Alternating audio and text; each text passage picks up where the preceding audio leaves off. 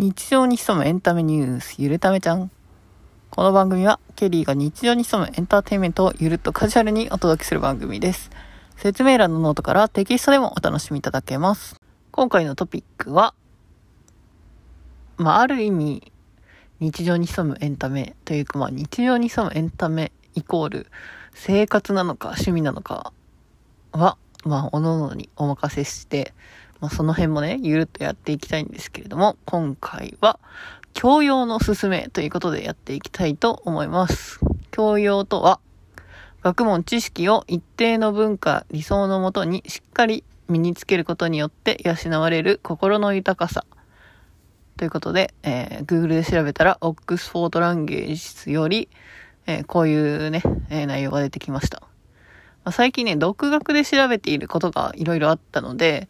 まあ、それ以外に資格があった方が説得力も出るよなと思って少し勉強をしてみました。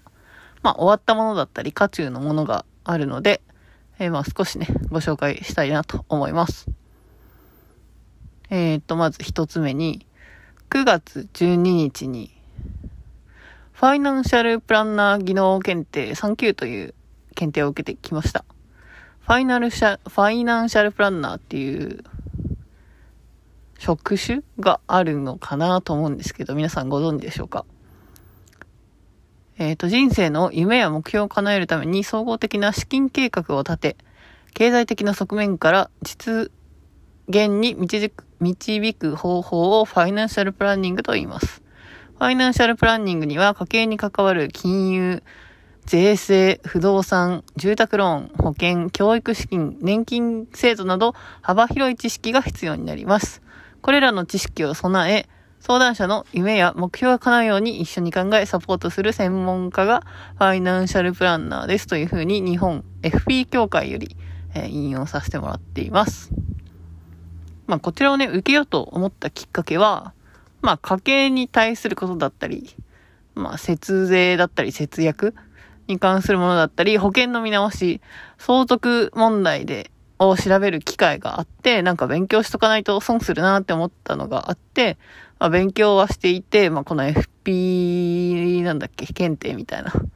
のも知ってはいたんですけど、まあ、なんか人に説明するときにこういうのがある方が説得力出るなっていうことだったり、実際にこのファイナンシャルプランナーに相談する機会があって、まあなんかあのクレジットカードのサービスで、なんか営業電話が来て聞いてみたんですけど、まあそれでね、まあ資産運用については褒められたので、まあそれも後押しになった一つかなと思ってます。で、勉強方法としては、まあ書店によくあるテキストを購入して、えー、ネットにね、問題集は買わなくてもいいっていう風に見たんですけれど、っていうのも、あの、まあネットにね、過去問がいっぱい落ちてるので、まあそれ見てやった方が、まあその問題集分の、えー、金額がお得になりますよみたいな感じだったんですけど、なんかね、探すのがめんどくさくって あとは過去問とかもね、PDF とかで、ね、ウェブにあったりするのが、あのー、簡単にね、チラって探した時に見受けられて、PDF はめんどくさいなと思って、まあ、結局問題集は買いました。けどなんかあんまり意味なかったんじゃないかなって思うような、あの、検定の時の問題は出てましたね。では最終的に、ちょっと模試をやってなさすぎてやばいと思って、えっ、ー、と、ノートの方に貼ってるんですけれど、fp39.com っていうところで最後の問題をいろいろね、詰め込んで、えー、わかんないところをね、復習し直したりとかしてたんですけど、えー、っと、ちょっと LINE の通知が来て、内容が吹っ飛んだ。あ、なんか行くんだよ。えー、っと、で、なんだっけ。まあ、自己採点したらまあ受かってたかなと思うので、まあこちらは10月下旬ぐらいに、あの、合否が来るらしいので、まあそれをあとは待つばかりとなります。でね、この FP の3級の勉強して驚いたこと、勉強になったことっていうのは、銀行預金の税金も所得税15%、住民税5%引かれてるんだってことですね。なんか、あの、税金でちょっと引かれてるっていうことはあるんですけど、あれがこの15%、5%だとは思ってなくて、計20%ね。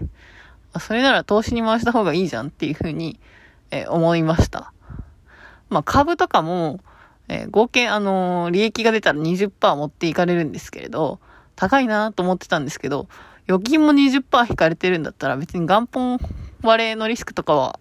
元本割れのリスクと為替のリスクとかはあるんですけど、まあ、時勢を見てね、あの、資産のポートフォリオの割り振りを問題なくバランスよくやってれば、あの、投資に回しといた方がいいんじゃないかなと思いました。ただね、本当に時期によって、今高かったりすると、現金持っといた方がいいとか、いろいろあるので、まあそこはね、もう本当にバランスの問題だなと思いました。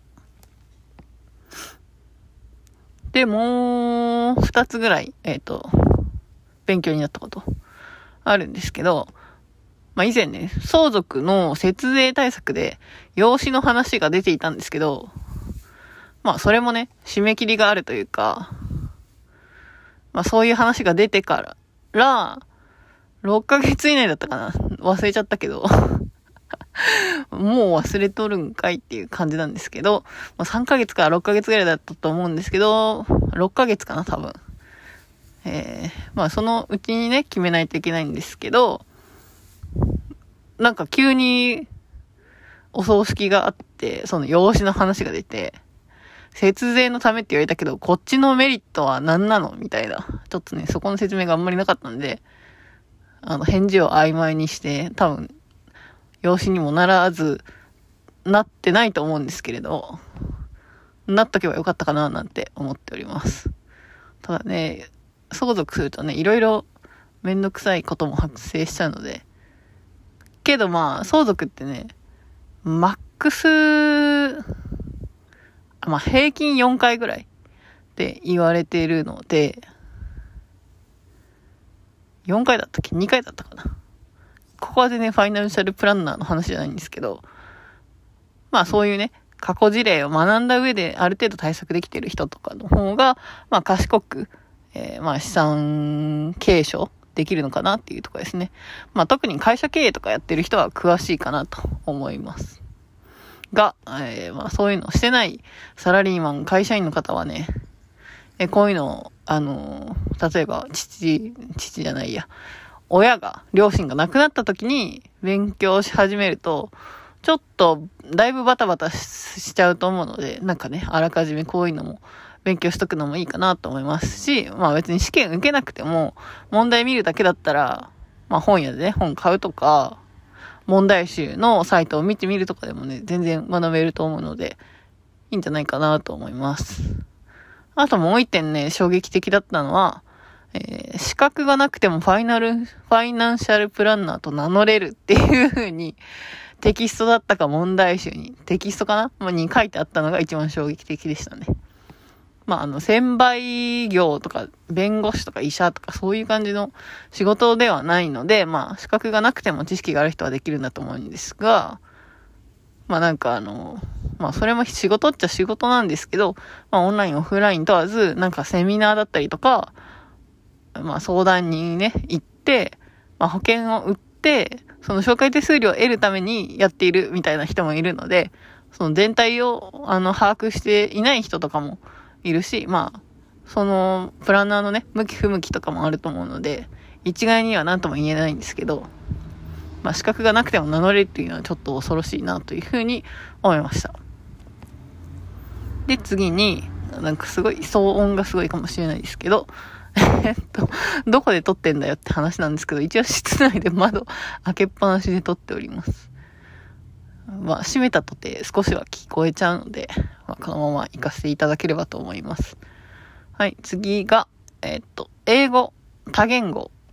で、韓国語、インドネシア語、中国語っていうのですね。で、英語はね、勉強したいなと常々、常々ってほどでもないですけど、思っていて、まあ最近はね、ハングルとインドネシア語も、ちょっと遊び程度にアプリで学んでいます。中国語はちょっと休憩中です。はい。えー、中でもね、デュアリンゴというアプリは、えー、これらの今ご紹介した言語を一気に学べます。ただし、インドネシア語は英語での、えー、学習えー、になりますので、まあ、英語ベースだともっとね、いろんな言語が学べます。日本語ベースだと英語と韓国語と中国語とフランス語かなになってます。で、このデュオリンゴなんですけど、オンラインのテストで海外の大学で IELTS や TOEFL っていうね、英語の、あのー、実力がどのくらいあるかっていう測るテストがあるんですけど、まあ、TOEIC 的なやつですね。の学生版みたいな。まあ、こっちの方が多分、世間的には有名なのかなと思うんですけど、世間的というか、世界的には有名だと思うんですけど、まあ、それの代わりに、このデュオリンゴのテストの証明書を送って入学できるっていうね、大、海外の大学とかも出てきてるみたいなので、結構このアプリは熱いんじゃないかなと思って、えー、最近、以前ね、やってたんですけど、一回ね、削除して、もう一回 削除してたんで、もう一回やり直してます。ただ無料版だと間違えると減った分のライフ、ライフが減って、ライフが回復するとまた続きができるみたいな仕組みになっているので、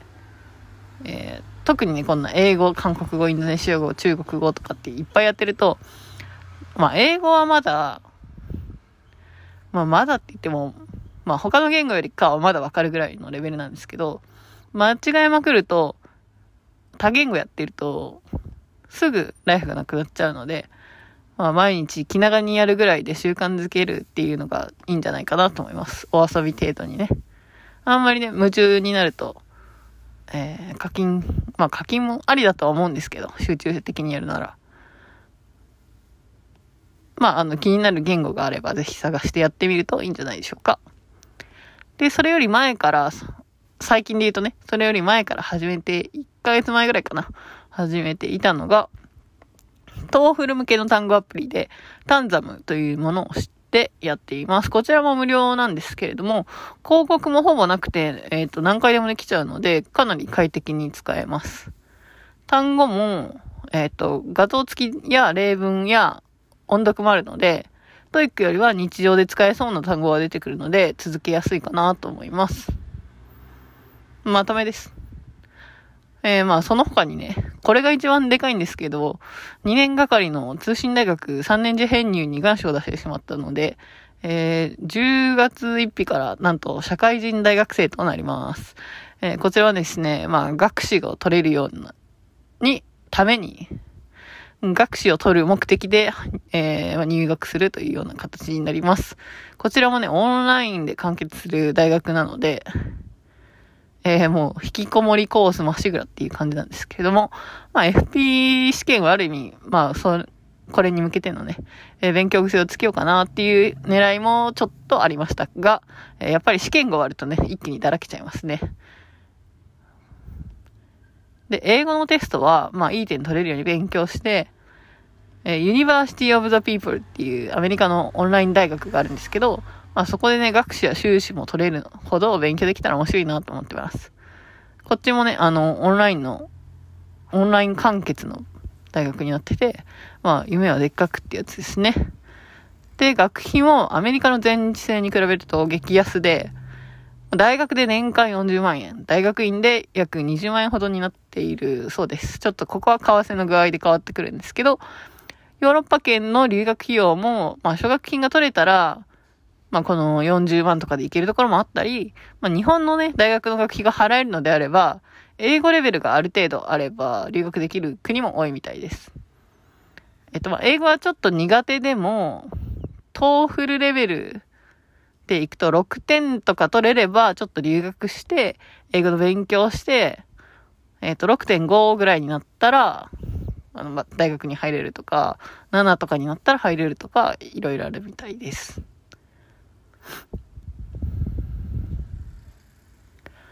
まあね、この UO People っていう略して University of the People、UO People はコロナになる前からマイクロソフトとかのバックアップでアメリカの IB リーグの名門校の教授なども参加し、授業に参加していて、オンライン大学では有名らしいです。日本人のね、え、学生の人も、え、卒業していたりするので、まあ興味のある方は、えー、っとね、英語がもうすでにできるって方は公式ページ見たら、ここの、あの、Your People も、デュオリンゴのテストで、あの、ある、一定のね、ライン取ってたら入学条件クリアとかっていう感じであるので、チェックしてみてください。英語が苦手な方は英語勉強しましょう。あと日本 YouTube とか、ネットで調べるとブログで、えー、っと、Your People がどんな大学かっていう人も書いてる人もいるので、チェックしてみてください。ちょっと話が散らかったんですけど、まあ FP3 級を取ったところでね、まあ大きく仕事に役立つっていうわけではなく、まあ暮らしにすく少しは役立つかなっていうような感じですね。で、ちなみにこの FP3 級は国家試験なんですけど、まあマーク試験、マークシートだし簡単だっていう口コミも、えー、まあ見受けられましたが、まあ簡単に言うと広く浅く法律の勉強っていう感じなんで、まあそんなに簡単でもないかな。もうどちらかというと暗記物って感じですね。特になんか、この件に関しては、何年何をしなきゃいけない、何円まで、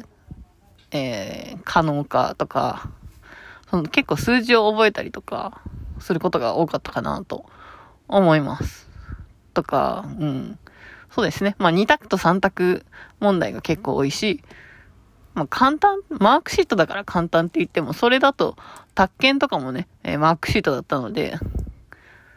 まあ、うん、宅建は別に簡単って言われてないのに、まあ、なんだろうなって言われたときは、まあ、結構あの、日頃の生活に密着してるかしてないかで、どんだけ日頃関わりがあるかっていうところで、まあ簡単かそうでないかっていうのと、まあ合格率が多いっていうのもね、一つの、えまあ簡単って言われているところなのかなと思います。人によってはなんか、一週間の勉強で合格できるとか、あるんですけど、どのくらいその一週間の中で勉強したのかなっていうところにもよると思いますので、まあ私も多分、1ヶ月半ぐらい ?2 ヶ月半ぐらいかな ?2 ヶ月ぐらいかな勉強してたかもしれないんですけど、うーん、基本土日しか勉強し、土日のちょっとこっとしか勉強してないので、まあ、そんなにすごく勉強したっていうほどでもないですが、今なかなかね、大人になって勉強っていうこともなかったので、結構大変ですね。仕事しながらっていうのも。で、まあ家事、家事というか、まあ家庭がある方は、まあ家事とか、まあ家のことも並行してやらないといけないので、結構ね、勉強も大変ですけど、時間を取るっていうのもね、大変だし、時間を取る習慣を身につけるというか、時間を取るっていうこと自体が結構ね、定期的に取るっていうのが大変かもしれないですね。まあでも比較的簡単と言われている国家試験でもあるので、えー、まあぜひ興味がある方はちょっと本屋で立ち読みしたりとか、ネットで調べてみるのもいいんじゃないでしょうか。エネグレス今回のトピックはいかがだったでしょうか？急にだいぶ勉強の話になったんですが、えー、皆さんは最近気になる勉強していたりするでしょうか？私はね、結構、なんだろう、昔から、なんかこれとこれとこれ勉強したいなーって思ってるやつが、ただずーっと思っているだけで、そんなに勉強できてなくて、多分最後にやったのが、8年ぐらい前なんですよね。それを今、今年もう一回リベンジしたいなと思ってるんですけど、別にそんなにね、難しい試験とかではないんですが、えー、ちゃんと勉強できてなかったし、勉強のやり方が多分良くなかったし、えー、模試とかもね、ちゃんとやってなかったので、落ちたと思うんですけど、まあ、それをね、今回、受けたいなと思っています。で、あとは、ファイナンシャルプランナーもちょっとある程度覚えたので、もし、やる気があれば、っていうか大学に、の、あの、レポートとかがどのくらい大変なのかが、行ったことないのでわかんないので、並行してできそうであれば、なんか FP2 級とかも取ってみたいかなとは思います。ただ、なんか、2級取ってもね、別に仕事にもそんなに役立たないだろうし、うん、どこまでやるかっていうところもあるし、えー、まあね、もう一個勉強してる方も、上位、その上のね、えー、ランクの検定も取ろうかなってちょっと思ってたんですけど、もうテキストが分厚すぎて嫌になってます。あとはね、まあ、英語はね、まあ、もうちょっと勉強したいかなと思ってて、多分今のところ証明できる、えー、資格系のものが、多分ね、高校生ぐらいに取った英検3級ぐらいで止まってるんで、もうちょっと、せめて英検レベルで2級とか、 TOEIC600とか、IELTS、IELTS じゃないや、 TOEFL 5点とかをなんか取れたらいいなというふうに思っております。ちょっとね、思ってるだけじゃ、あこの YouTube とか見てたら完全に勉強量が足りないんですけど、ああと参考にしている YouTube とかが何個かあるので、また英語に関してだったりとかはまた別でご紹介しようかなと思います。あとはね、あれなんですよ。TOEIC も、あの、そんなに勉、多分ね、単語しか勉強してないのに、模試もやらずに、えー、試験受けたことがあって、まあ、そんな勉強してないし、わかんないから、ブリッジを受けようと思って、 TOEIC Bridge っていう、 TOEIC の半分ぐらいの時間の、あの、テストがあるんですけど、まあ多分ね、それも、まあ本当に単語しか勉強してなかったと思うんで、多分、あの、金のフレーズ、銀のフレーズとかあると思うんですけど、多分ね、銀のフレーズを、の単語帳をただ見ていただけなので、多分ね、英検3級レベルぐらいの点数しかなかったと思うんですけど、なのでね、そこがもうちょっと上がったら面白いなと思うし、まあ、英語の方がねど、ちらかというと仕事の幅は広がると思うので、ちょっとこちらをね、もうちょっと、あの、人生の中でも注力してやりたいなと思うんですけど、まあ、言語学習ってあんまり、まあ、若い方がいいとかって言われますけど、まあ、年を取ってからもできると思うので、まあ、そこはね、もうちょっといろんな優先順位も考えつつ、まあ、あんまり先に伸ばしてたらね、もうやらなくなっちゃうと思うんですけれど、えー、障害学習としてね、まあ、英語、まあ、ある程度できたら、韓国語とかインドネシア語ってなんか日本語に、特にね、えっ、ー、と、韓国語は文法が日本語に、の並びに近かったりするので学びやすいとか、インドネシア語も複数形とか、過去形とかがないらしくて、あの、日本、世界で一番簡単な言語らしく、あとは、表記もね、アルファベットなので勉強しやすいと言われていて、で、それがね、中国語より簡単らしいので っていう単純な理由から最近ちょっとハングルとインドネシア語を勉強してます。ハングルとかね、ほ、本当に全然知らないんで、あの、本当にディオリンゴ頼みでちょっとね、勉強してみたいなと思います。もし皆さんも何か勉強していること、うーん、まあ大人の方でも子供の方でも、なんか面白い、えー、話になったのではないかなと思います。子供の方って誰なんだろうって感じですけど、多分10代は見てないと思うんですけど、まあ、20代前半も少しは、えー、視聴者の方がいるっぽいので、まあ、大学ね、編入とかでも、この UO People とか、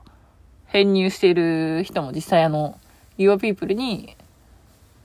あの、他のところ、ヨーロッパに留学してて、2年ぐらい経ってから、UOPEOPL に転入したっていう人とかもいたので、えー、まあ、学費を落としたりとか、コロナで例えば、なんだっけ、